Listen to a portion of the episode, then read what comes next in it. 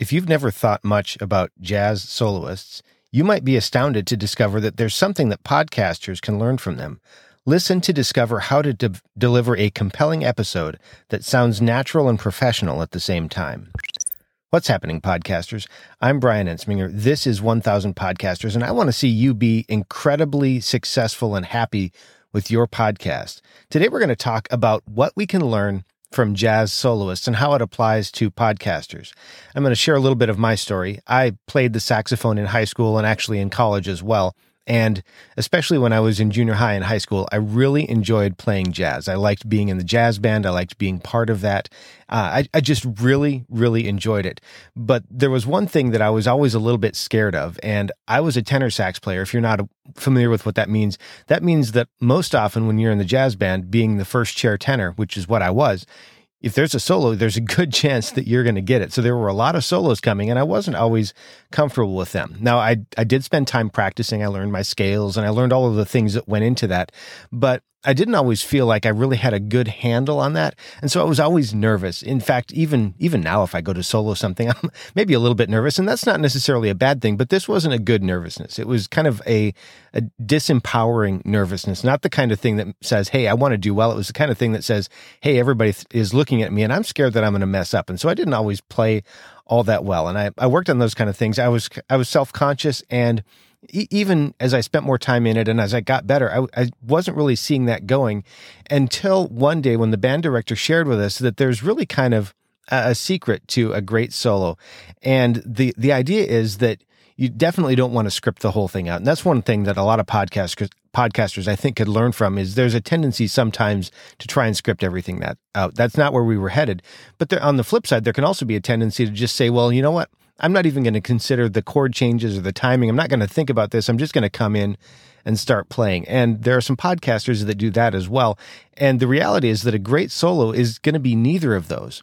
A great solo for a jazz player, they're going to have a firm idea of of two things and then they're going to have a general idea for one thing so that they're going to have a firm idea of exactly how they plan to get into this solo now it could change but they're going to have an idea of how they want to get into it and they're going to have a strong idea for how they want to get out of it. And it could be a particular lick that they're wanting to play, a particular scale that they want to do, something like that. They're going to have a really good idea of, of how they want to get into that solo and how they want to get out of it. And then they're going to have a general idea for what goes in the middle. And that could just be some feelings that they have over the chord changes and the timing that's happening. They're going to have a general idea for that. And, that's what they're going to do. They're going to have a really good idea how they're going to get in a general idea for the middle, and then a really good idea for how they're going to get out. And that can take some time to develop. And as I think about my podcast, sometimes I don't do a really good job either. And, and so I've tried to develop a structure that allows me to do the same thing. So when I'm working on a podcast episode, whether it's for this show or for the Engaging Missions show, which is my flagship show, I'm always going to try and have a couple of things nailed down. I'm going to have a really good idea of how I want to get into an episode, whether it's how I want to get into an interview or how I want to get into a solo episode, whatever that hook is, whatever it is, it's intended to get your attention and say, hey, you might want to listen to that. I'm going to have a really good idea of what that might be, even maybe to the point of writing it out word for word and practicing it so that it sounds natural when it comes out of my mouth.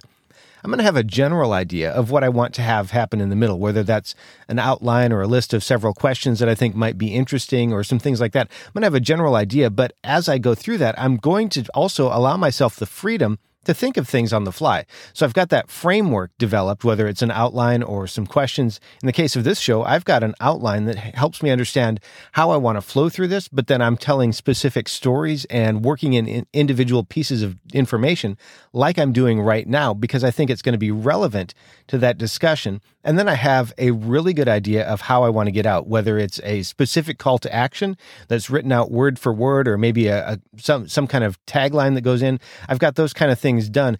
Because I've done that, it allows me to de- deliver something to you like this particular episode where you can tell it's it's natural. There are some words that are repeated, there are some stumbles.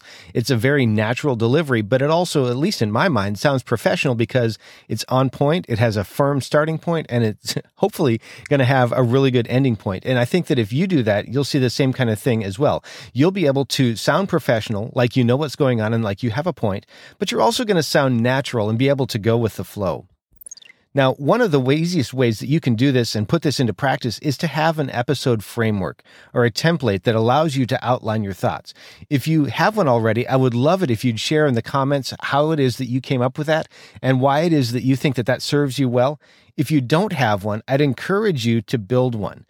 Build build one. Just start with something, a general framework that you think will work and then build it out. Build it out so that you have a strong beginning a framework for the middle, and then a strong ending so that you can do that episode after episode after episode. And as you start working with it, you'll discover things that don't work that you want to tweak about the framework. And that's fine because it's just providing you a way to deliver a great episode that works well. Now, if you're struggling with something like that, feel free to hit me up, Brian at toptieraudio.com. I'd be glad to send the uh, framework that I'm using to you so that you can tweak it or use it as well.